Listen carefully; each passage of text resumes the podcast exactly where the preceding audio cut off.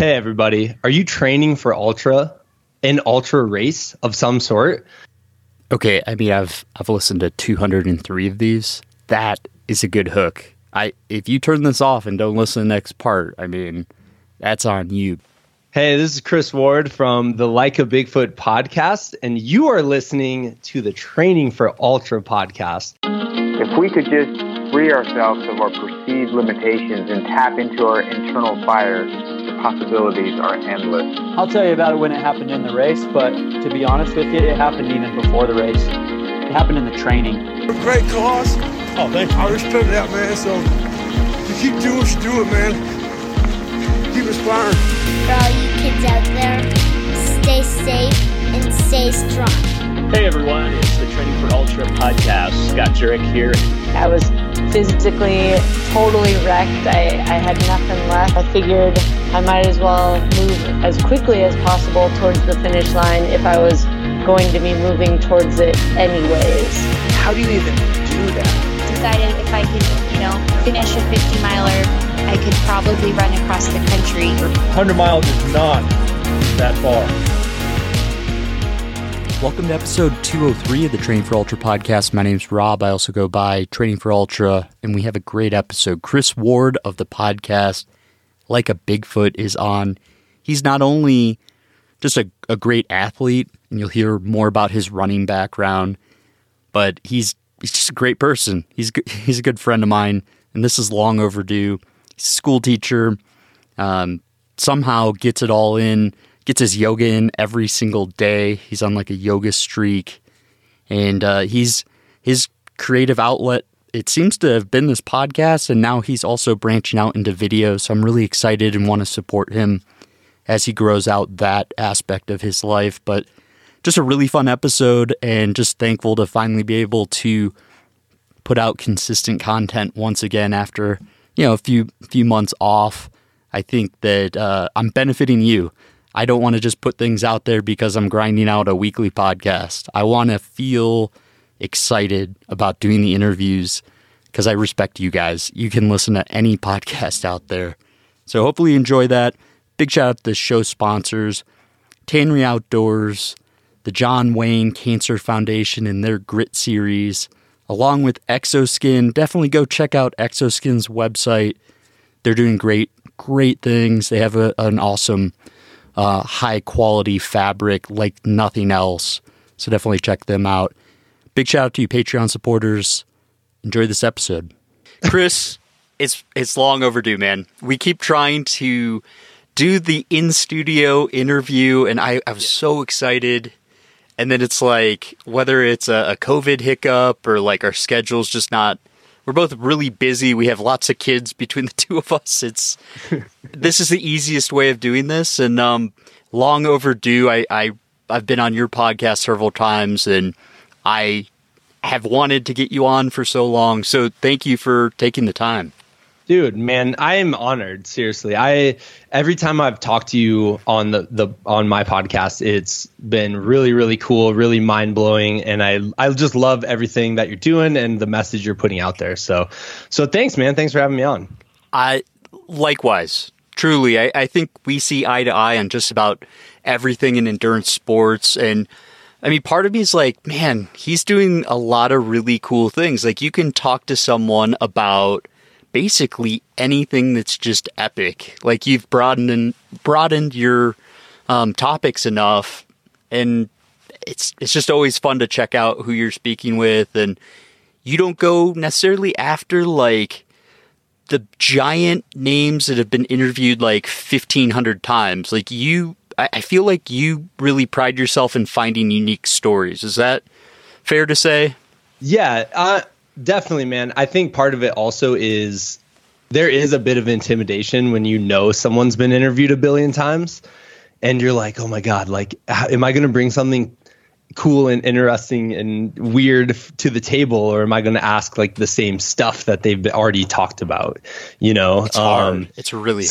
So yeah, dude, it's super hard. And But there is a, a point to me where I'm just like, I just enjoy hearing about adventures, whether that's ultra running or, you know, rowing across the ocean or going and climbing a mountain or, or, you know, all that kind of stuff. So, and it's kind of cool, like finding the commonalities between all of these different aspects of adventure. So, dude, it's Completely. been, I, you know, I started, I started it five years ago or almost six years ago, just when I was a stay at home dad for like, something interesting to do, and it's truly been a life-changing journey. So it's yeah it's been super fun. How, how many and I get yeah go ahead I've been introduced to really cool people like you, so you know it's it's just kind of a cool like community forming thing, you know.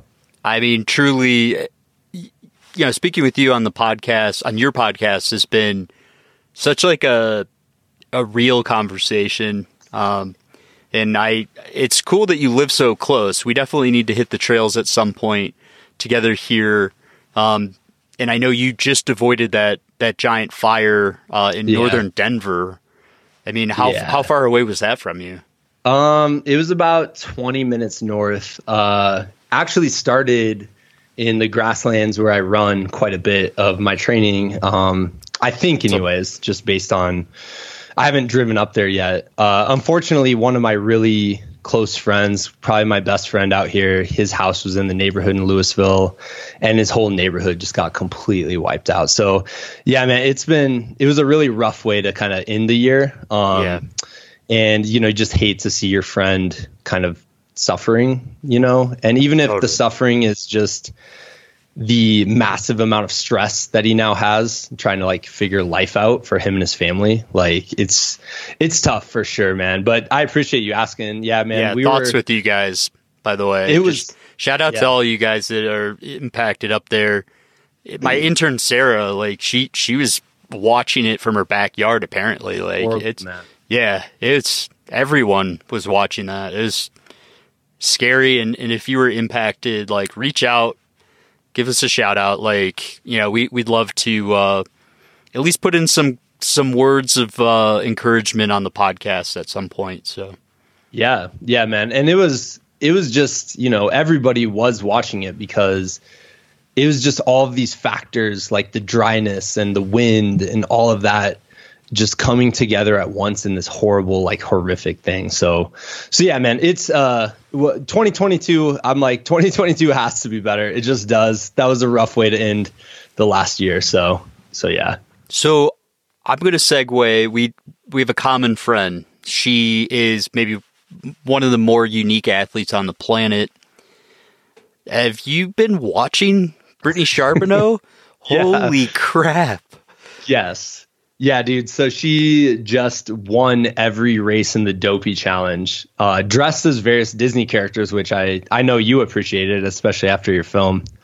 I I cannot believe it. I mean, she we were kind of messaging. Uh, we were supposed to all go out for dinner, uh, and just I think our sitter got sick, and so we had to cancel like three hours before going out to dinner with her and Justin. I was like feeling really bad about that.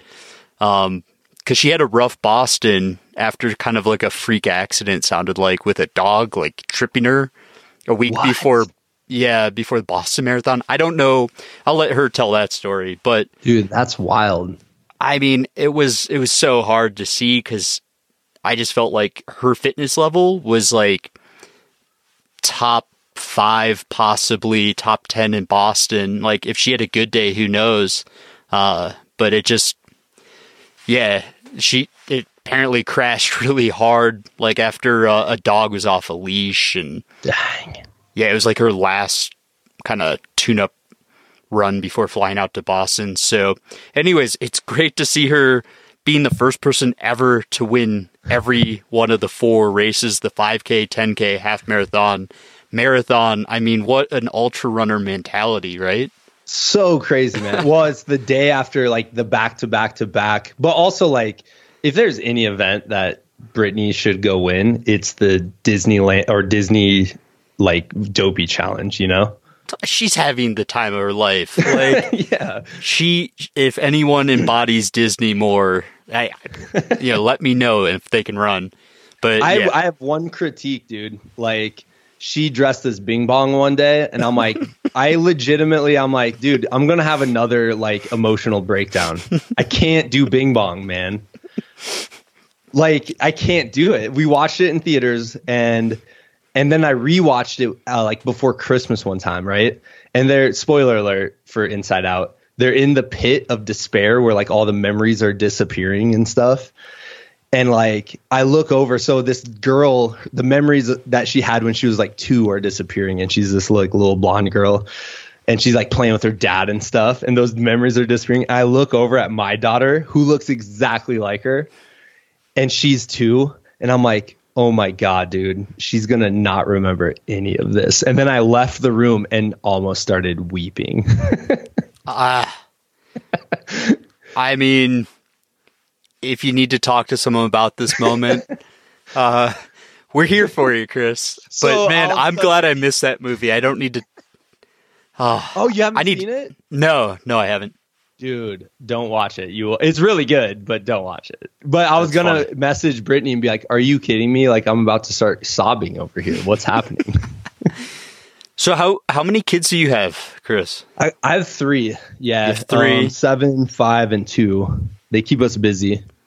I mean, I have two, and I've given up, my wife and I have both given up like fifty percent of ourselves per child. So I can't even imagine an extra one, but you find that other fifty percent. I, I don't know how negatives work with all this, but yes. Um, and then what do you do, you know, as, as your, uh, your typical day job? Are you still working from home as like stay at home dad? Or are you? Oh man. Yeah. I'm a middle or? school, I'm a middle school science teacher, um, at like a school, like five minutes from here. So my, all of my daughters will go through my middle school at some point, and I'm like, this, that might be the longest nine years of my life when that happens. We'll see. You have all daughters, all daughters, man. Okay. I have two sons, and the three-year-old is killing me. I mean, that's three-year-olds' jobs, dude. Oh you know? my gosh! How do you fit like the training and the running in with all of that? I don't know at this point, and I feel like people are like looking at my Strava and they're like, "This guy's a charlatan. Like, he's not, he's not running." But it's truly, it's like, man, I I've prioritized running first before. That's not a good way to go. Um, I'm still trying to work out the impossible balance, you know, like yeah. if I'm running too well, it's, it's coming from somewhere else. So, you know, for me, I mean, how do you do it? You have, you have an extra one. Dude, the only, like the only way is to wake up at four a.m. and it yes. sucks. Yep. So I've been doing it for like eight years now, or almost eight years. And it's horrible. And I hate running at four thirty. Like when I leave my house at four thirty in the morning, I want to cry most days, but you just got to do it. You know, I'm like, this is the only time I really get to myself. And so I got to take it. And, you know, after, once I get going, I feel way better, but it's that initial, like waking up, the alarm goes off. And, you know, the thought would be, you've been doing this for a long time. Like you think it'd be easy, but you're just kind of like, it's, it's not easy. It'll never be easy. Um, But, but yeah, you just, you just go out and, and, and just do it. But that's like my best advice, honestly, is, is, you know, wake up early. Like I've had friends who've had kids and they're like, what do you do about training? I'm like, you just wake up an hour earlier, or two hours earlier now. So that's, have fun with that. I mean, for me, it's like work from home's allowed me, I wake up at four a.m. Mm. to like maybe the work that is absolute most important, and then I can like reshuffle, and then I can take an hour during lunch and run. Oh, that's perfect. And yeah. So like, but like you, four a.m., four thirty is like the very, very normal for me. Um, yeah, nothing's worse than twenty twenty. Like, so as bad as it is, I mean, you know, with the kids learning from home, That was that yeah. was that was rough. At least they're, you know, getting a little bit of time in school. Yeah, totally, dude. Well, and I think like part of it, you know, when when people have kids, but they're still like want to also be healthy or be an athlete and stuff like that, like there's people find time. You realize just how much time you kind of wasted before when all of a sudden finding an hour is like a huge deal, you know, like when it's really important to your physical health and mental health and all that stuff. You're like, oh, like I can find an hour in this crazy busy schedule. So yeah, man, are you respect, respect to all the parents out there. are, are you like, cause I just went on a, a vacation, go visit some family out east, and I like had a whole day where I wasn't, didn't have really any good internet connection.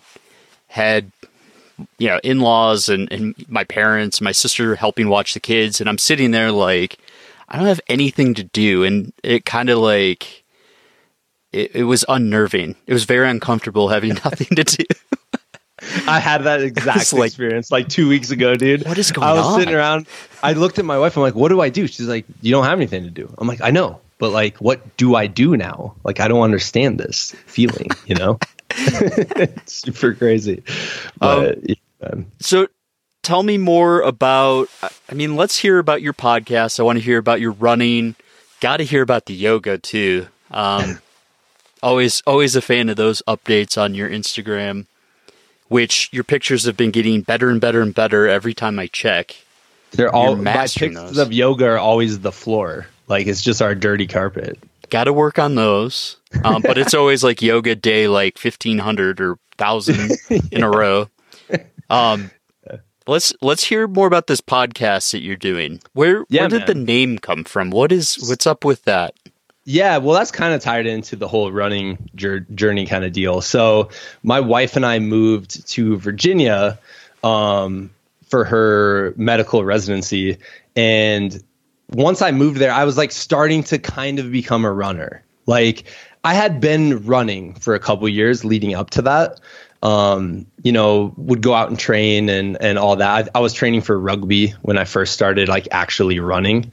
Um, and then we moved to Virginia, and all of a sudden there's this, like the best part of the town. We lived in Danville, Virginia, like southern, like basically North Carolina. And um, they had like thirty-five miles of single track through the woods. And I love those trails, man. They were called, Ang- I was called Angler's Ridge. And there's there's not like giant views or huge mountains or anything like that, but it was just these trails that zigzagged through the woods. And so I'd go out there um, like once a week at first. And I don't know if your experience was like this, but um, as soon as I started running trails, my heart rate, like I'd go up a hill and my heart was pounding so fast. I was like, what just happened? And it wasn't like a huge like Colorado hill. It was like a Virginia hill, you know, which was steep, but it was short. Totally. And, yep. Yeah. And um, I just kept doing that. So I would do that like once a week uh, at first. And and then all of a sudden I did it twice. I would do it twice a week. And then all of a sudden I was doing it like every single day. Um, and it, it turned into like, oh, I'm not going to run on roads anymore. I am only going to run on trails.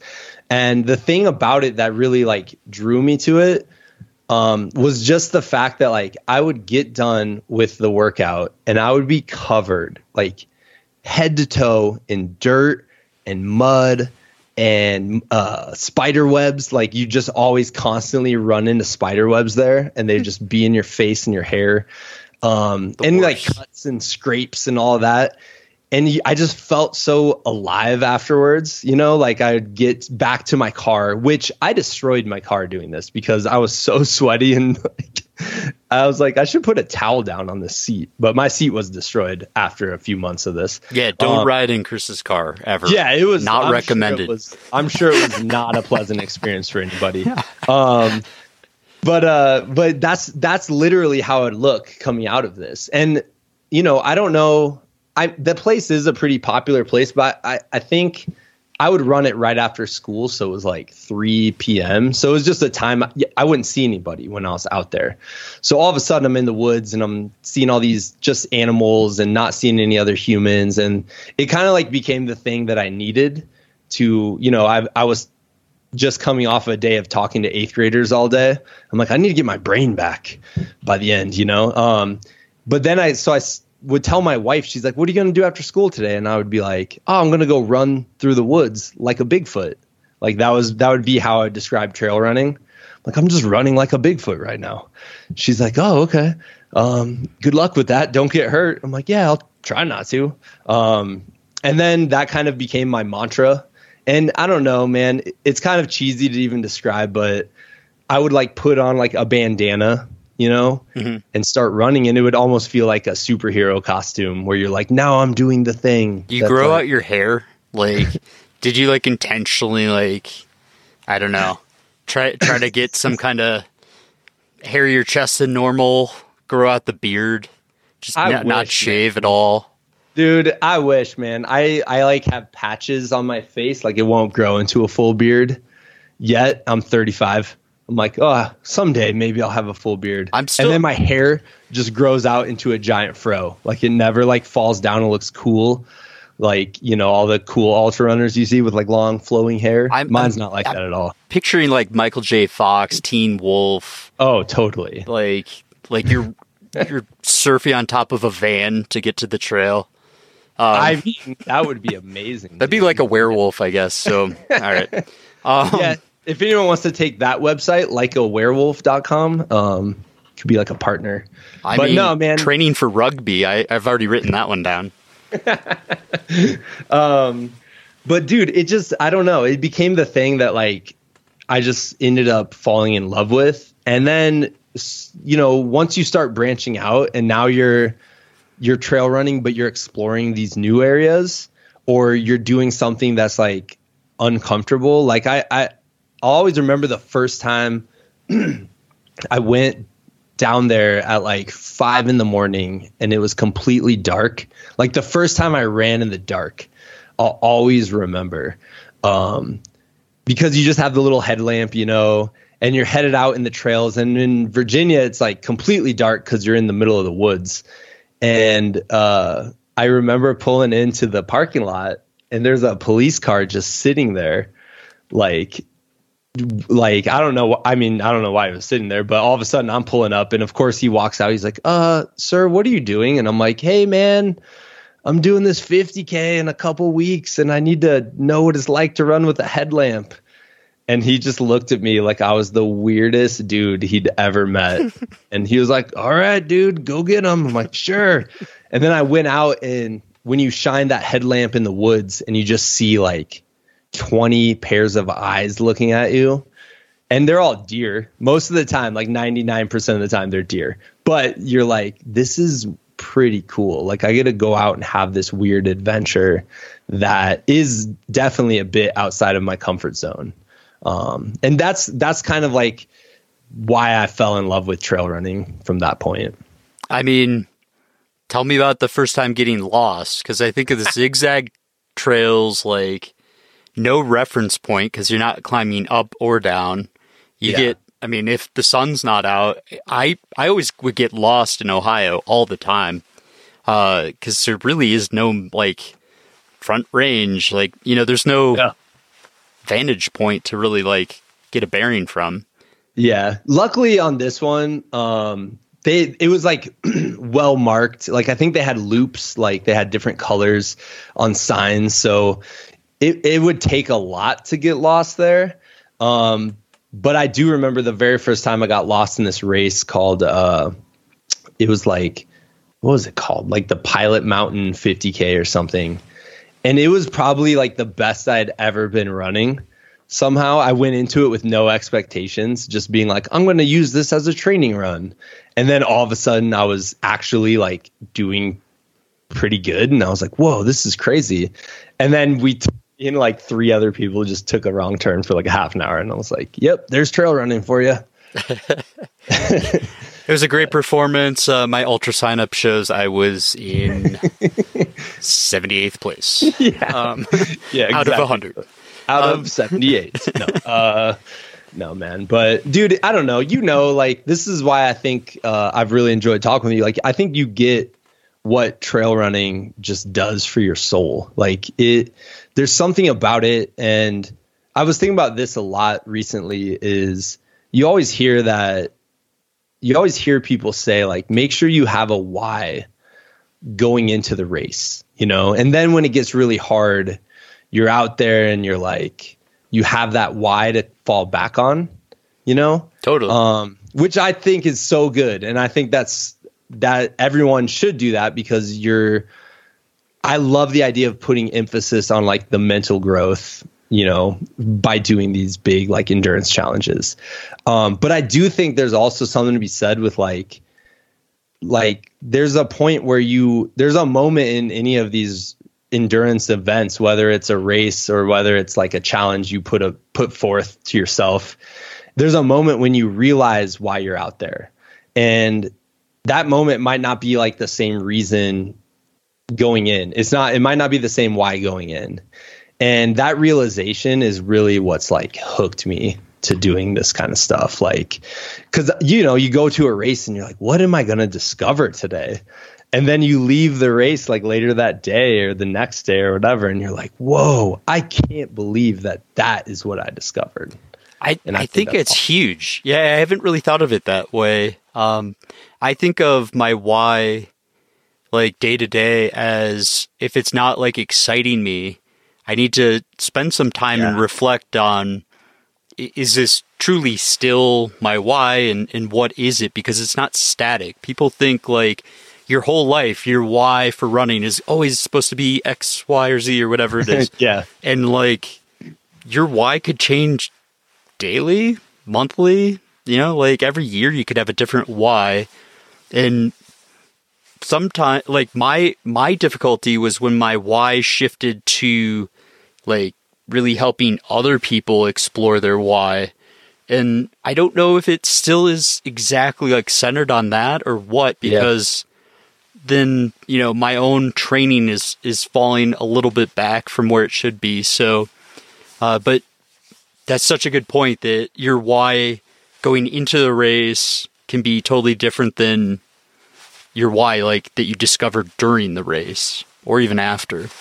Yeah, man. Like, Love I it. mean, to, to, for an example, uh, I did my first one hundred K last year. Um, and I did, it was called the Boonville Backroads Ultra in Iowa.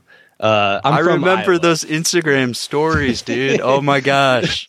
So I'm sorry. I just had a flashback. yeah, man. So I was like, dude, I want to go. I've ran in Virginia. I've ran in Colorado, um, where I live now. And I'm like, I want to go back to my home state and experience it, because you experience it, you know, on on feet, like traveling a long distance. It's a different way to kind of like take that that place, that area in. And so uh heard about this race, uh awesome race director named Brad Danes, um and I was like, you know what, actually, if I'm gonna be honest, Rob, here's here's the reality of what happened. I met Brad out here in Colorado, and we went on a hike together, and then he gave me the shirt, like the Boonville shirt. And I was like, thank you, man. But I was like, I can't wear that, because I like haven't actually done the race yet. You know, I would have felt like a poser. But it's a really cool shirt, and it has like the Iowa Hawkeye colors. So I was like, I'm wearing the shirt. I told my wife, I'm like, I guess I'm going to wear this shirt. And then as soon as I put the shirt on, I'm like, I have to sign up for this race. I mean, uh, that's something that I've never um, gotten from you, was you like trying to like bend the truth about anything. If anything, you're like overly honest. Like, Rob, I flew out I know. just so I could I wear like, so I could wear this shirt. I can't.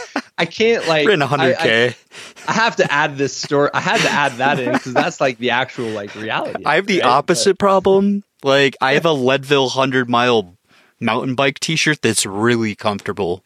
And I have a, a Leadville one hundred mile mountain run trail shirt that's really comfortable. Yeah. I, I D N F both of them. Now what do I do, right? This is weird. Weird situation. If it's comfortable, though, you got to wear it. That's the thing. I mean, I've never experienced getting a different race shirt, though, before any before. of that. Yeah. See, so here's people, if they're listening Yikes. and they, like, put on a race, they have to start sending Rob these random shirts, but make sure they're really comfortable, because then you'll put it on and be like, gosh, all right, uh, Rocky Raccoon, here I come. P O Box is ready. Just just ship them out, guys. Yeah. I'll send That's them all to Chris.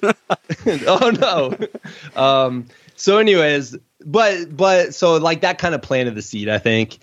And I was like, I do want to run one where I grew up, you know? Um, totally. But here's what I didn't realize, dude, is the race was in early September. It was like Labor Day. And I, all my training's at four thirty in the morning. So I was getting no heat training at all. Like even in like coming through August and stuff, you know, it's still like sixty degrees out here in the morning. So it mm-hmm. feels comfortable and good. Didn't realize that. And I was like, and I've done a couple desert races before where it gets ridiculously hot.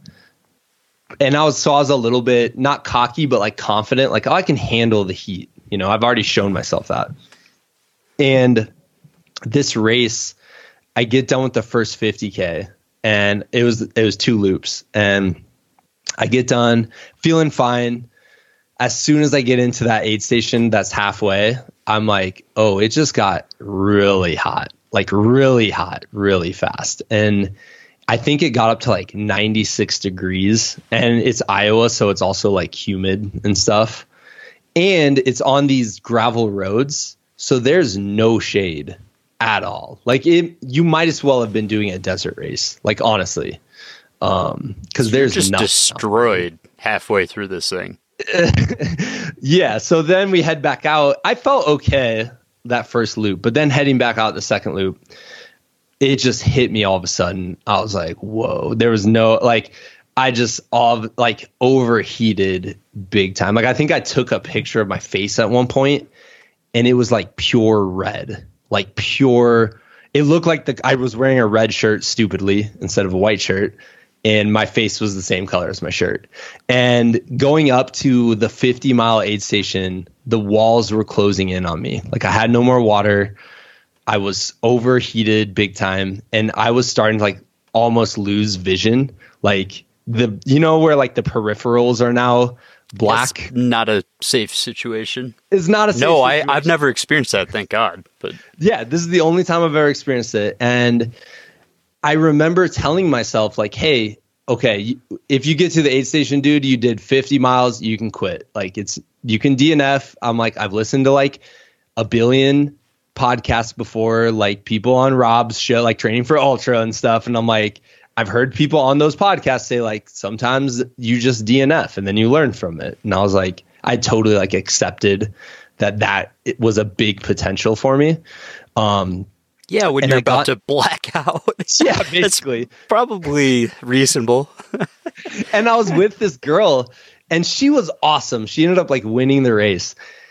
And the whole time, she was basically, like, how I usually am in a race, which is super, like, cheerful and optimistic. And, like, she's like, oh, I bet we'll go right around this corner, and we'll get there, and all this stuff. And I was just, like, in my mind, I'm like, I'm usually you.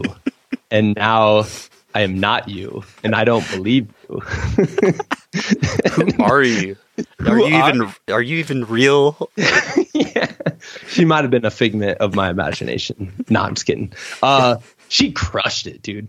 But uh, but anyways, so uh, also for a little backstory, my parents, my mom had never been to any of my ultra runs, and this at this point it was like I had been doing this like fifty Ks and fifty milers and stuff for like seven years.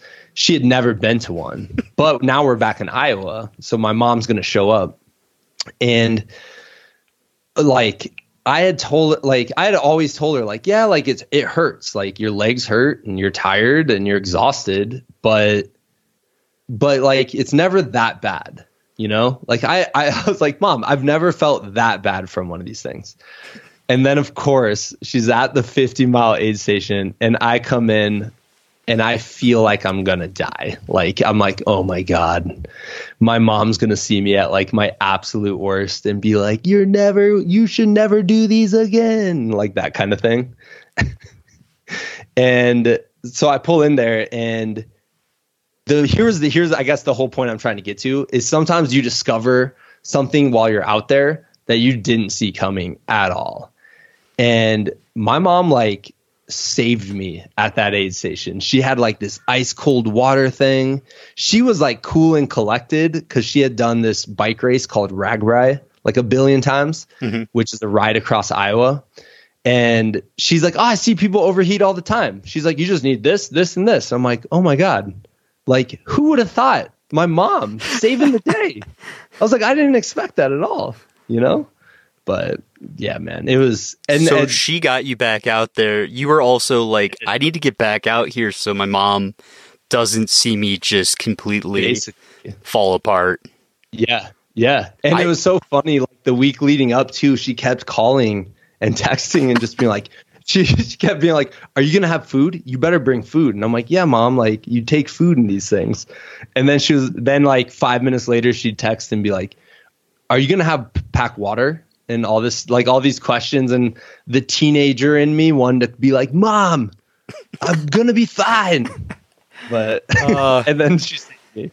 I, I mean, my dad's a runner and I, I still get questions from him. He's listening right now to this point. Like I signed up for some hotter races this year and he's yeah. just so concerned about like how I'm going to do the heat training and everything. Yeah. Um, parents, you got, I mean, especially if they have kind of a taste of the endurance world and know enough to be exactly. concerned. Yeah. That's, that's, yeah, it is what yeah. it is. Uh, so I distinctly remember one of your buddies, like, I just feel like they were ribbing you somehow. I forget what the the social share was on Instagram, but like, did you have a buddy that was like either dressed up like something ridiculous? Oh no, my friend uh for that race, he picked me up in his Jurassic Park Jeep. Yes. He had a Jeep. Yeah, dude. They and played out was... Jurassic Park, I think, or something yes, ridiculous. When I yeah. finished. Yeah, yeah, I was finishing the run and all of a sudden in his Jeep, instead of like a, a horn, he pushes a button and it's the Jurassic Park song. And I've never been so happy to hear Jurassic Park. I was so excited. I mean, if I'm in that area, I want the Jurassic Park crew. Just throwing it out there. You um, got to, man. Dude, Thad Burkamper. That's yeah. amazing. Yeah, man. It was it was quite the event, dude. Like, honestly, like, you don't expect, you know, I guess, you know, we're out here in Colorado and we're in like the trail, one of the trail running like meccas of the United States. And there's so many people that do it. And, you know, I guess if you told people like, hey, I'm going back to Iowa to run this race, they'd be like, oh, that's probably not that hard. But here's the thing that I love about any ultra run is like, no, dude, like there are random things that are going to happen that make it really hard. And it's completely unexpected. And you, you can't really judge like which race is going to be easy and which race is going to be hard because you don't really know all of the factors going in. Like, you don't know, is it going to be a thunderstorm? Is it going to be a snowstorm? Is it going to be ninety-six degrees and you're completely unprepared for that? Like, yeah. So can, that's what I love about this sport, the, man. Yeah. The, the number of variables goes up. Um, you know, if you're doing a chart, like a, like a nerd, like, uh, yeah, if you're too confident that a hundred miles, there's not enough things that could go wrong. You just keep pushing the distance out. Like, yeah. the, 'cause the number of variables just continually goes up. And so, like, if you're really, like, concerned that there can't be anything that goes wrong, just push the distance out, and uh, yeah. there'll be several, most likely. Dude, for sure, man. And that's, I mean, that just keeps it interesting, in my opinion. And I think the people who are, are the best ultra runners are the people who are going to be, uh, you know, kind of elastic and, and be able to adapt and, and, you know, face any challenge. And I think that's a huge part when you are training for something. You do have to go out when it's raining. You do have to go out when it's really cold out or where it's really hot, because that's actually going to get you ready to face like any circumstance you might have. Totally. I, yeah. I distinctly remember growing up, I think it was like Sports Center, like E S P N had some story, Tiger Woods hitting golf balls, like, and his dad like would wait for the perfect moment to like scream in his backswing.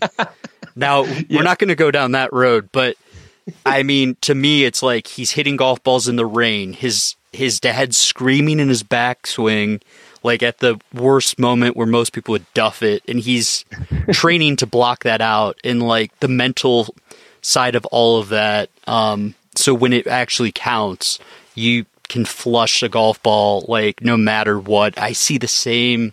I tell myself that at least, like, when it's raining or crappy out and I don't want to run in the mud, you know, like, yeah, when it comes to race day, you don't know what could pop up.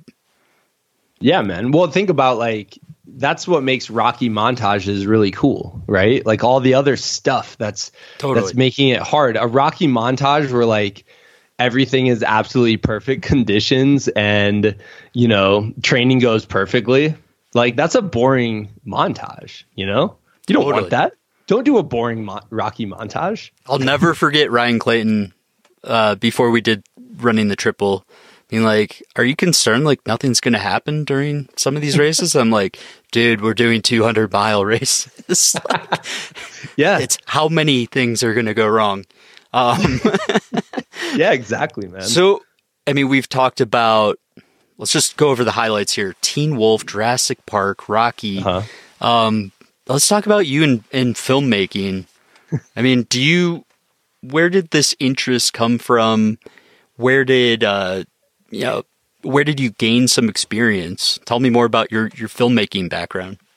All right. So I guess to preface everything, we went out and filmed the Deseret Stage Race this year, which is an absolutely wonderful, beautiful race and experience uh, that Gemini Adventures, they're out in Boulder. Um, they put this race on every summer. It's uh, pretty, like, you know, it's not a gigantic field by any means. Uh, there's anywhere from thirty to twenty people that do this race. Um, and over the week, you you start in Fruita, Colorado, um, and you end up running to Moab, Utah on the Kokopelli Trail. And you cro- you basically, like, cross-cut the desert. And it's in June on top of all of that. So it can get, like, bonkers, ridiculously hot. Like, it's crazy, but it's really cool, man. Like, I don't, I don't know if you ever, like, want to do a stage race. And I know you've done the two hundred milers, which are obviously, like, multiple, multiple, multiple days. Um, but the concept of this is, like, you start the trail, you run a certain distance on the first day, and you run to a camp. And at that camp, you you cheer everyone on as they finish. They're cheering you on as you finish. Um, and you end up camping there with the crew and with the runners. And I think total is probably like thirty-five, forty people. They have a, b- a wonderful crew. They have, like, medical. Uh, they have a chef who's always awesome. Uh, and and yeah, so base and they're the crew that are at the aid stations every day too. Um, and then the next day you wake up and you do another distance and you run to another camp, and then you do that until you're in Moab. And I think the part that when I, cause I did the race twice, I did the race in twenty eighteen and I did it in twenty nineteen. And the thing that really surprised me, I thought there was going to be a lot of suffering. Like, if you did the pie chart, I thought like ninety percent of it was going to be suffering and like ten percent was going to be fun. Uh, and by the end of the week, I was like, whoa, it kind of flip-flopped on me, because you're, you start off strangers on Monday with everybody. And then by Saturday, when you finish in Moab, you are like this tight knit group that doesn't want to leave each other. Like, it's truly has this feeling like you're a family almost. Um, That's awesome. And I, I loved it, man. I loved it so much. So this summer, so I did in twenty eighteen, twenty nineteen, uh, met some wonderful, beautiful people there who are amazing. Um, and so this summer, last summer, twenty twenty-one, we went out and we filmed the race. We, we decided we're going to set up a, like a small, like five person film crew and capture, try to capture the experience the best we could. Tiny, and, tiny, tiny film crew. Gosh. Yeah, sorry. I'm like, oh boy, uh, um, and that's the, that's awesome. So, I mean, were these other runners from previous events? Or yes, okay, yeah, man. So the first day of doing it in twenty eighteen, this, I mean, I just love this so much, because I'm like, I met this guy on the first day, and there's a picture that the photographer on the race took of us, probably like five minutes after we met for the very first time. Um, and I met him. His name's Paul Shearing, and he's this uh, runner. He had this. He had experience doing the Marathon de Sable and stuff like that. And we just get to talking on the first day, and we're just chatting and stuff. And, you know, you, you talk about all the normal things. Like, what do you do? I'm like, oh, hey, I'm a teacher and blah, blah, blah. And I'm like, what do you do? He's like, oh, I'm a writer. And I was like, oh, cool, man. Like, what kind of stuff do you write? He's like, well, I'm a screenwriter and all this. And I'm like, oh, what? And I'm like obsessed with movies and sports movies and all sorts of stuff, man.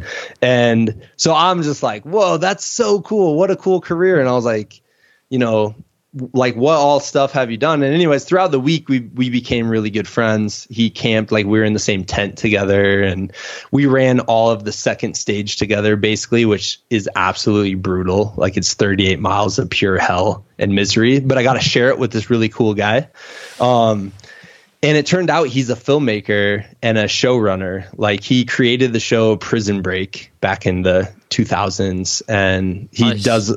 Yeah, he's done he's done all sorts of stuff, like directed, produced, all this stuff. Um, and he's just and at the end of the day, it all comes down to, like, he's just an awesome, awesome dude. So I met him, met a couple other guys during the race. Um, you know, we kind of like formed these really close bonds. And throughout the next year, me and some of the people from the race would be like, you know, texting each other and talking on the phone, and Uh, became really good friends with this other guy named Phil uh, and this other guy named Thomas. Um, and it, it was just awesome. So the, the next year we all came back and did it again, like twenty nineteen. And that year, for whatever reason, people dropped before the race. Like, it was a really small field then. So like ten, eleven people, um, and became even closer. And so long story short is, my friend Paul was like, hey man, I kind of want to do a documentary. Uh, if you ever talk to anyone on the podcast who's doing like a cool adventure, like, let me know. Like, maybe I would want to talk with them. Yeah. And, and I was like, dude, Paul, why wouldn't like, why wouldn't you just go out to Desert Rats and film that? Like, we, we know, like, just like you said, with the two hundred milers, all sorts of crazy stuff happens during that race every single year. Like, yeah. it just, it's just going to happen, you know? Um, and he just paused on the phone and he's just like, what, why don't we go film it? And I was like, what? Like, I'm just a mild mannered science teacher. Uh, but with some, with some good, you know, uh, peer pressure and stuff, we basically put together the film project. We hired this great dude, uh, adventure filmmaker named James Adamson, uh, who lives up in Breckenridge. Um, and my friend Chris, who we mentioned earlier when we were talking about the Louisville fires. He's the other science teacher with me. Um, he came out and filmed it with us as well. Um, and we just, yeah, we went out and, and filmed the race, dude. And we didn't, we had a plan in the sense of, like, I, I had talked to every racer before we went out there and, like, knew a little bit about everybody, you know, made sure everyone knew we were going to be out there filming. 'Cause it's, it is such a close knit group and, like, a small community. I'm like, I don't want to, like, mess up the feng shui of that, you know, like, yeah. Now there's this other group out here. It gets all qu- like quiet when you guys yeah. are around, like, oh, we're right. being filmed. And it didn't. I'm proud to say, like, actually out of everything, I'm like, I think I'm most proud to say, like, I feel like we just fit right into the whole experience, you know, like, we were joking with everyone. We hung out at camp with everyone. Like, we were just part of the community that so year. What, what was your biggest lesson learned from, like, filming your first event? Was there, like, one takeaway where you're like, never will I do that again? Or like X Y Z? Oh, like, God, dude. So many things. I think honestly though, the biggest lesson, and it can apply to, like, starting any new challenge. It's it's the whole, like, idea of, like, I've done ultras before and you come away with all these great lessons that you learned along the way. And you're like, I'm going to apply these to my life. And you do, you know, a lot of the times. But a lot of times you're applying it to parts of your life that you already had experience with. Where I'm like, I leave an ultra race and I'm like, I'm going to do this in my... um, you know, my teaching, or I'm going to do this as a husband, I'm going to do this better, like that kind of stuff. But this kind of thing was like, I'm going to try to apply these lessons from ultra running to something that is completely brand new to me, like completely that I don't know how to do, but I am confident I can, like, learn along the way. And I'm confident that I'm bringing something to this with our team, you know, that's, like, unique and helpful and all that. Um, And so I think that's it, man. Like, it's a long process, you know, like it's funny because I think people think like you go out and film something and then like the next week it'll be up and ready. And you're like, no, man, like this is, this is a, this is a process, you know? And we have this yeah. editor now, uh, Josh, who's like mine. Like he's just one of my biggest things that has been a pleasure coming out of this is just the new friendships I've made. And especially recently, since I talked to the editor like almost every single day, like I'm like, oh, we're like friends now. Like, this is awesome, dude. So um, I think the whole idea of just being consistent, and it's the same kind of concept of like why we wake up at four a.m. It's you just do it a little bit every single day, and eventually you get there. And you don't have to make these giant leaps and bounds. You can make these like super tiny, small steps. But if you're doing those tiny, small steps consistently, like eventually it's going to lead to something. It's all about that consistent action, though. I couldn't um, agree more. Honestly, like it's, I feel like I'm talking to a brother that I never, never had. That's, it's really awesome. I, I Are describe you an only it. Child too? Uh, no, I have uh, a little sister. Yeah, a little okay. sister. My parents were wise and only had two. Um, uh, but seriously, it's it's like that grain of sand and the layers of of formation of a pearl. Like, it doesn't happen quickly. It's just that irritation or whatever, the imperfection that gets layer after layer after yeah. layer before it becomes something special. Um, And sometimes it happens quicker than other times. Yeah. You know, I, I yeah. love how you described that. Like, it's, it's exactly what it is. And you went for it. I hope to one day ever have an editor or even just someone, just an audio guy would be awesome. Well, see, or, I'm more, I'm, I'm like, very impressed with you because I'm like, I don't know these technical skills, you know, like I know how to organize and talk to people, and I, I think I know what a good story looks like and all that stuff. But like the, the skills it takes to edit, like that's, I, I think people when they watch movies don't give editors enough credit because the movie is formed. Like, they could form the movie however they wanted to. Like, all of a sudden your movie could be a horror film or totally. It could be a comedy. And yeah. it's just based on like how they edit it, you know? Totally. So yeah. But there's so many different facets. Like, I, we could probably have a whole podcast on it. But that was, that was my big takeaway from going to the Breck Film Festival. Like, not a single person there did everything. Yeah. Um, and I felt naive in a sense. Like, I think I did everything. Um, and so it's weird because I get compared against teams, and then my budget yeah. My, yeah, yeah. Well, I didn't really have a budget where, you know, you get compared against even a fifty to one hundred thousand dollars film. Like, it's hard to compete against, you know, a, a twenty person team yeah, uh, with a large budget. But uh, it also makes it feel kind of real. Like, it's cool. You know, editing, you can over edit too. Yeah, eventually there's a point where you have to be like, you know, this is this is what it is. Like, this is as good as we're getting it, you know? It's like Which drone shots. Kind of weird. Yeah, like, everything doesn't have to be a drone shot. We do have some drone shots in our film. Just don't overuse them. Well, like, tasteful, right? I think YouTube's almost ruining drone shots for me. Like, come on, guys. Um, I'm in, I'm still in, dude. Every time there's a drone shot, I'm like, whoa. No, I love them. I love them. And part of me is like just flat out jealous. Like, you're you're willing to take on a five thousand dollars ticket. All right, that's cool. Well, I do. I will say our so our um, director of photography, James, like that dude has done everything in adventures and filmmaking and stuff. Like, it is wild what he's done. Like, he texted me the other day. He's like, he sent a picture from Indianapolis hanging off. Like, he's hanging off the side of a skyscraper, filming these like super awesome dancers. I'm like, what is happening, dude? You live, you live a crazy life, man. Totally. So, and I think, I think one thing, like, I agree, like the fact that you've done your films, and you were you had every like you were a part of every single decision made in that. Like, that has to be super cool, dude, because like what you're seeing on screen is one hundred percent like that's you, you know. I can't um, I can't blame anyone.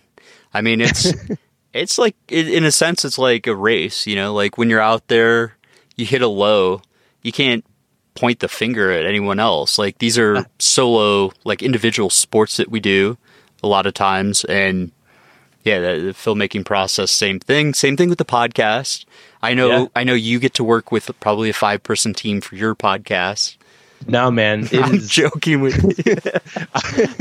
that that that one is definitely all all just me at that point. But I I will say though, like the collaboration piece, like it was so cool, and you you feel this probably like when you film Brittany, you do feel like you're you're making all these decisions and setting up the shots and filming and stuff, but she's sharing a piece of herself with you for that movie. You know what I mean? Like, oh, there is a hundred percent. It, she, the artistic side of her allowed all of that to work. Same with her husband, Justin. Yeah. You know, he was making cookies like I've never seen. And we did this whole intro, and it was just a test shot um, until we nailed it. And we could have, you know, if, if this was like a bigger budget, we could have done the cookie intro like fifteen times until his fingers are bleeding, but yeah, that would have been a great cookie intro, dude. Bloody fingers, bloody fingers. Cookies. Yeah, editor oh, turns man. into a horror film. Uh, collaboration's dude, everything, man. One, that's the thing. Like, all of a sudden, there's four of us out there filming, right? And we're talking about stories, but then we're we're experiencing the race through all of these people, and so it's just this big like community.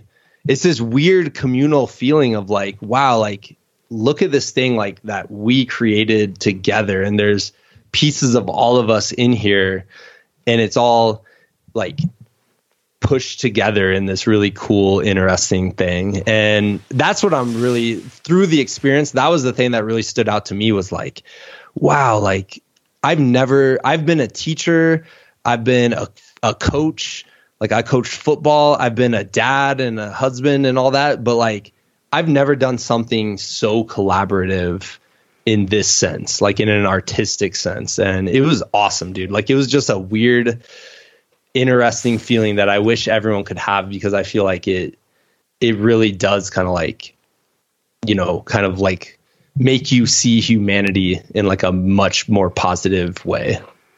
I love it. I mean, we'll we'll collaborate in the future on on some film at some point. Um, I do want to ask you. I've I've been asked a question where it's like almost like brain overload situation. But I mean, how many podcasts have you done at this point? Um, we're approaching three hundred. I think we're like at two eighty something, two eighty-three, two eighty-four. Who who has been uh, your most fascinating interview? Because I I've been asked this, like, who's your favorite? I know, right? Who's it's most, hard. And my brain just goes in overload because yeah. I I personally I pick out like one or two things per conversation that are just yeah. like amazing. But was there one or two that, like, when you look back on on your thousands, millions of podcast episodes, and uh, you know, I don't think it's going to get to a million, man. I but don't, I don't think it will either. But is there one or two where you're like, you know, that's a special conversation that you, you like, you know, if you're listening to this, you need to probably go check out. Yeah. I, it's funny. Cause when people ask you that, do you say like the dad thing where you're like, I don't have favorites?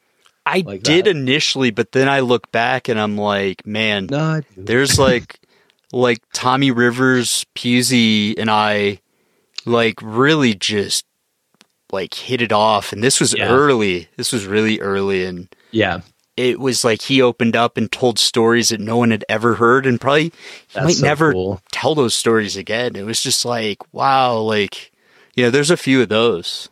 It's those ones, dude. It's those are the episodes where you're like really like brained brain, like melding with a human being. You know what I mean? Like you're like, whoa. And all of a sudden, it's it's a conversation and it's less of an interview, and you're just sharing ideas and you're bouncing ideas off each other, but you're also like learning from that other person, you know? Oh, I take um, away more, yeah, than probably any listener in a lot yeah. of those cases. And you enter flow, right? It's like, it's like when you're running and it feels, feels effortless and it happens just like it should naturally. Somehow it all works. Like, yeah, I feel like it's interview flow.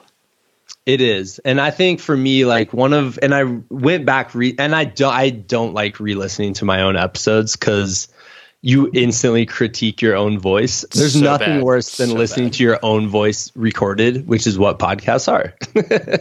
um, but I went back and listened to this because I think I mentioned him earlier, but he's a really good friend of mine uh, now, and it built completely through the podcast. But uh, this guy I did Desert Rats with, named Phil Penty. Uh, it was number one thirty-six of my podcast, but we both in that episode, we we talk about kind of this idea of ultra running helping you get through like grief, like a major, like something happens in your life that's unexpected. And it's something we all experience is grief in some sort, you know, like we all lose somebody or, or something happens that's devastating. And, and it's just something that unfortunately happens in everyone's, it happens in everyone's life at some point. Um, and you know, it, it had happened to Phil, it had happened to me. We kind of bonded over this after realizing each other's story after we did the race together. And um, that episode, like we just share ideas about grief and like how in this weird way, ultra running has helped us process and like nice. created space in our life to deal with these emotions. So that one I'm I'm pretty I'm proud of just as like a friend. you nice. know what I mean? Like and and one of the best things for me from the podcast is developing friendships with people. And I think Phil is just like a special dude. So, um, that one definitely, definitely stands out, um, from like a interviewed someone really interesting way. Um, there was, a, there was two I'll mention, uh, or maybe three. I got to find it though. Oh, I interviewed, uh, this guy, um, named Gavin Hinnigan. And he had just won the Iditarod Trail Invitational, which is like you, you do you got to have some of these folks on, dude. I don't know if you I, have already, but I, I feel like I was lining something up, and there were, yeah, yeah, no, I, I definitely, um, dude, you got to, man. Like I, I have one or two recorded that it, you know, or not of him, but yeah. They go no. go way north on uh, on the trails. Well, here's how. So I, I ended up, I don't know if you remember a few years ago, um, there was the Arrowhead one thirty-five, which is in like northern Minnesota. Yeah. Um, and it happened during this thing yeah. called a polar vortex. Yeah. And I was like, it was like ridiculously cold. And then I'm like, whoa, these all these people are going to run one thirty-five miles through the the temperatures where they tell you not to leave your house, you know? And so I had the genius idea of like, I want to talk to the last place person from that race because that's the toughest human being on earth. Like, you know what I mean? That's what I love about your podcast. You well, and so- you break the mold. You don't you don't like chase the winner of every race or, you know, like, or, or whatever, like the very best at this yeah. particular topic. Like you find interesting, unique angles on all of this endurance stuff, all yeah. these adventures. So I, I reached out this dude named Ryan Wanless, and I reached out on Facebook cause I saw his Facebook picture. He had like a, um, one of those like raccoon hats that like, you know, back in the day, like pioneers would have or whatever. And I'm like, hey, man, I don't know if this is the right person, so feel free to ignore this message. But I'm like, did you get last place in the Arrowhead one thirty-five? um, and it ends up Ryan's like an like an absolute monster racer. Like he's done the Iditarod and all this. So he hooked me up with this guy named Gavin who won it one year because Ryan went up and ran the I J Rod. And this guy, Gavin, was so fascinating. And he not only had won the Iditarod, but he had rowed across the Atlantic Ocean. He was like an oil rig diver. So he like lives at under the water by oil rigs for like a month at a time. It was just, I was the whole time I was on the edge of my seat, just fascinated by this dude. So yeah, Love so it, that man. One is one of my ones that I really enjoyed. Um, and then the other one, just cause I, I'm sure you might have watched some of his films, but Bo Miles, um, I, have you watched any of his? He's this I, Australian I, dude. I probably have. I just don't recall off the top of my head. He did the whole like, um, I'm going to run one hour or sorry, one mile an hour um, and then do all these tasks in between. Um, but he's this really interesting adventurer from Australia. And uh, he's done things like he's he's kayaked to his work, to his job as a professor. So he like found like the creeks and the rivers that would lead him to like his place of work. And he kayaked it and made a film about it. And dude, I will t- I'm going to text you uh, some of his videos, but he is just this quirky, like he comes up with these adventures that you're like, how has no one thought of this before? Like this is genius, you know? Like they're just stuff around his around his house at this point. There's but, a few where you're like, hmm, I don't know if I would have gone that direction, but and then there's of course with any any like groundbreaking per, like perception yeah. on things. Um, yeah, that's yeah, that's he, interesting. I'll check it out, dude. He uh, he just did one. His recent film because. He's kind of morphed into this adventure filmmaker now, but his recent one was planting a tree every minute in a day. So he just like plants trees for like a day and it's, it ends up becoming an ultra marathon essentially. And you're like, what, what that's, is happening? That has to be a record for a human. Like, he's that's he's crazy. Just an interesting dude, man. So yeah. You have to check out his films. They're some of my favorite things on YouTube. But yeah, I got I got the opportunity to talk to him, and that's like, I mean, you know, that's the cool thing about these podcasts is like now you have an excuse to like reach out and chat with someone who's interesting. So who's yeah. who's your like dream interview, or who who are you like? Oh, dude. Is there is there like one or two people where you're like? I would fly across the country and sit down and like, the, this is someone I have to talk to at some point, you know, before I die. Like, yeah. This is my dream interview.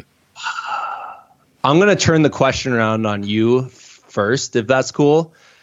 Yeah, um, I'll, I'll buy you, you some you time. Um, I do. I have one on the top of my head that I will tell you instantly, but I'm also trying to think of like a runner, you know? Yeah.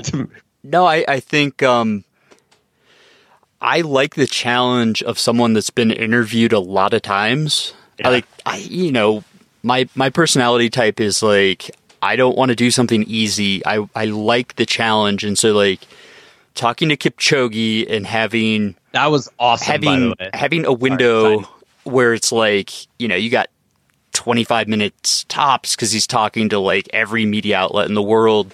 Like, and this is all he can do. So it's like, all right, here goes nothing. Like this guy's been asked every question imaginable about running. Like how can we make this interesting, yeah. value added? And, uh, so that's, that's the type of person where I'm like, I like that challenge. Like if, if some big name were to like actually even respond to my emails or whatever and, and want to sit down and talk, I almost guarantee I could make it a unique, kind of interesting, different yeah.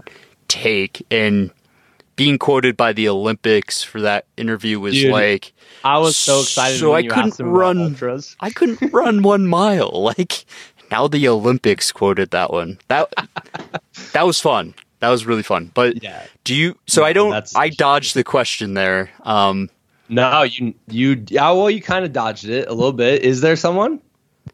I mean, you don't want to jinx it. That's the problem, dude. That's the problem with that question is like, you're like, ah, man, I don't want to jinx it though. You know what I mean?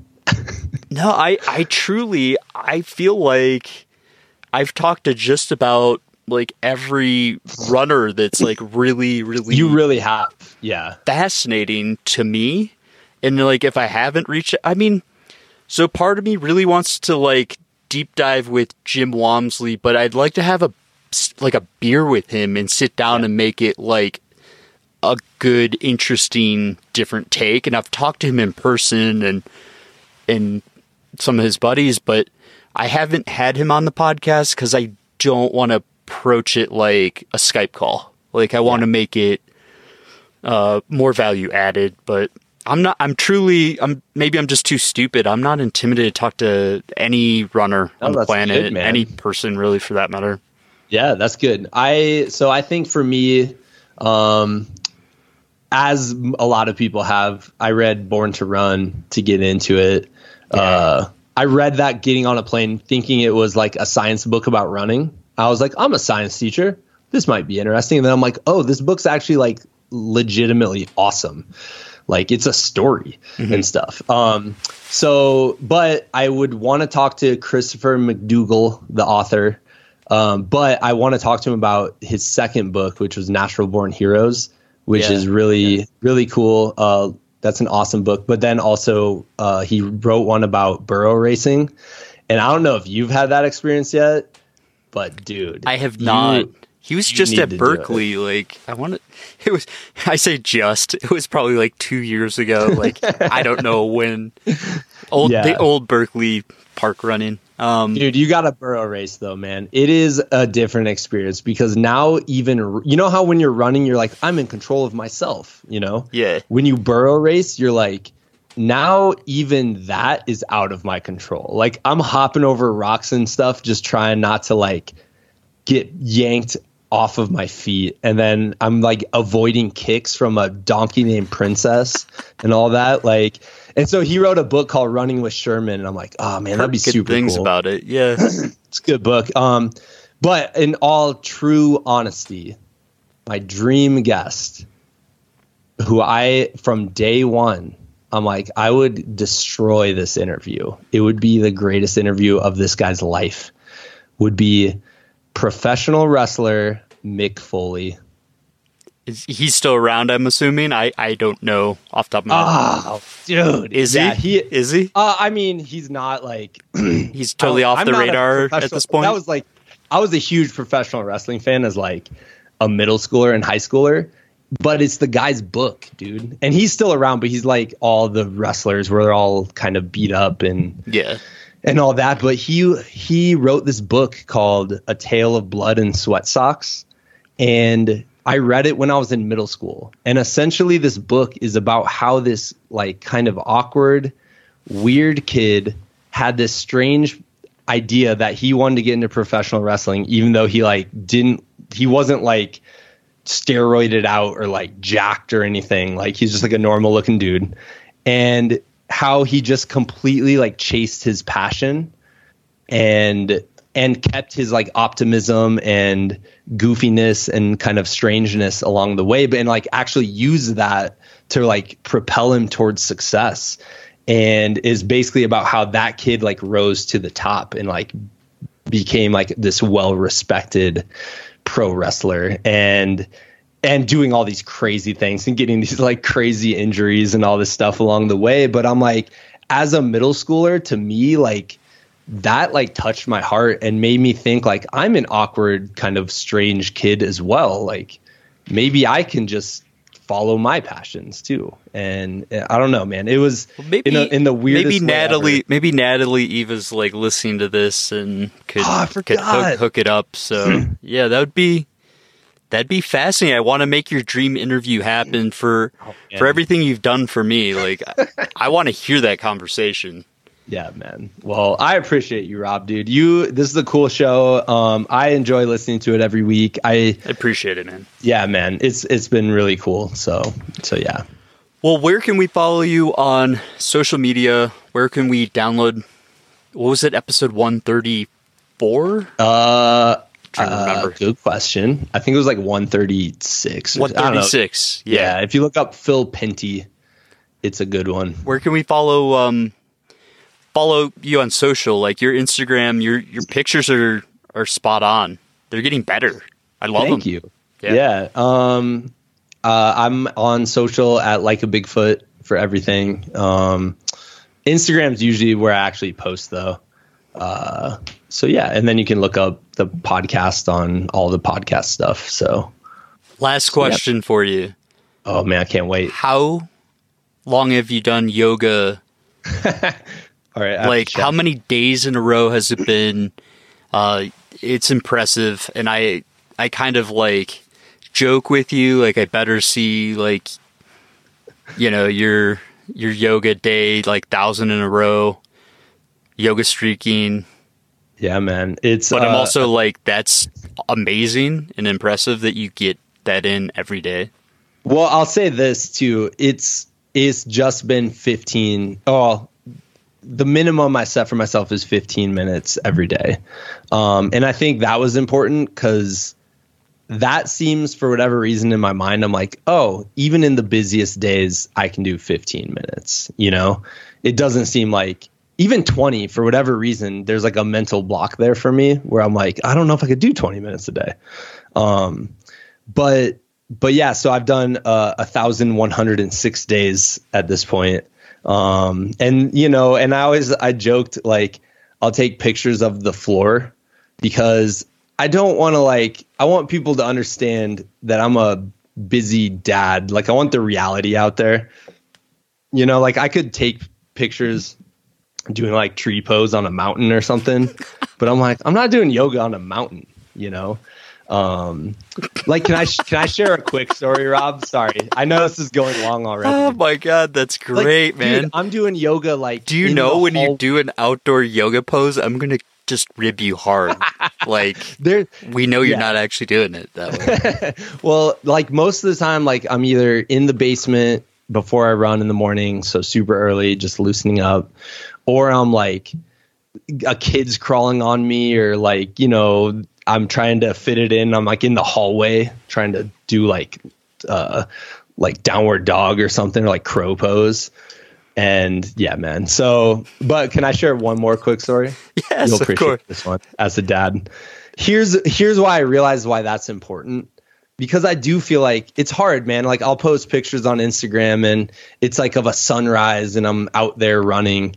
And I don't want people to think like Chris is just out there running all the time, like in the mountains. Like that's that's an that's part of my day, but it's not the reality of like what I do every day, you know? And you can just get that false perception from Instagram. So anyways, me and my wife and her family were out in uh, Hawaii this summer or over Thanksgiving, and we went up uh, Haleakala National Park. And dude, the road there is so windy, and you're going from sea level to ten thousand feet. Like so, like so, our family, we get out of the car. Like one of my nephews is like pale, and he's like throwing up. Um, my, one of like, uh, my sister-in-law, like her boyfriend's not feeling good. He's having like vertigo. Uh, my wife went for a quick walk and like stubbed her toe and is like bleeding everywhere. Right. So like all hell is breaking loose in our family in this national park. You know, I mean, we're, you're with the three little kids too. Yeah. And, and, and they're, out- they're actually holding it together better than everyone else. Like. A little bit, yeah. I mean, they're doing what they always do. So it's pure chaos. So it's, it's chaos. Reality. Yeah. It's reality, though. It's the reality of being dad, right? So I'm sitting there, and we're on this bench, and I'm just looking at all of us. And it's like, what are we doing? Like, this is rough. And then in the background, I just want you to imagine this, dude, because I missed an opportunity here. In the background is like this... this girl who's like an Instagram model with her boyfriend, and she like is standing up on this post, like overlooking the volcano, like the sun, the sunset or something. And just like looking off into the distance, like winds, like blowing her hair back and all that. And he's like sitting there taking pictures of her and stuff. And I'm like, I'm like, how amazing would a video be where it just starts on that, but then like pans out, and then you see the reality of like throwing up, throwing up and like bleeding everywhere, and like arguing and like all that. And I'm like, yeah, that's. And then so that moment made me realize like, oh, that's why Instagram might not be like, can be dangerous at times. Like people might think that's actually like that person's reality.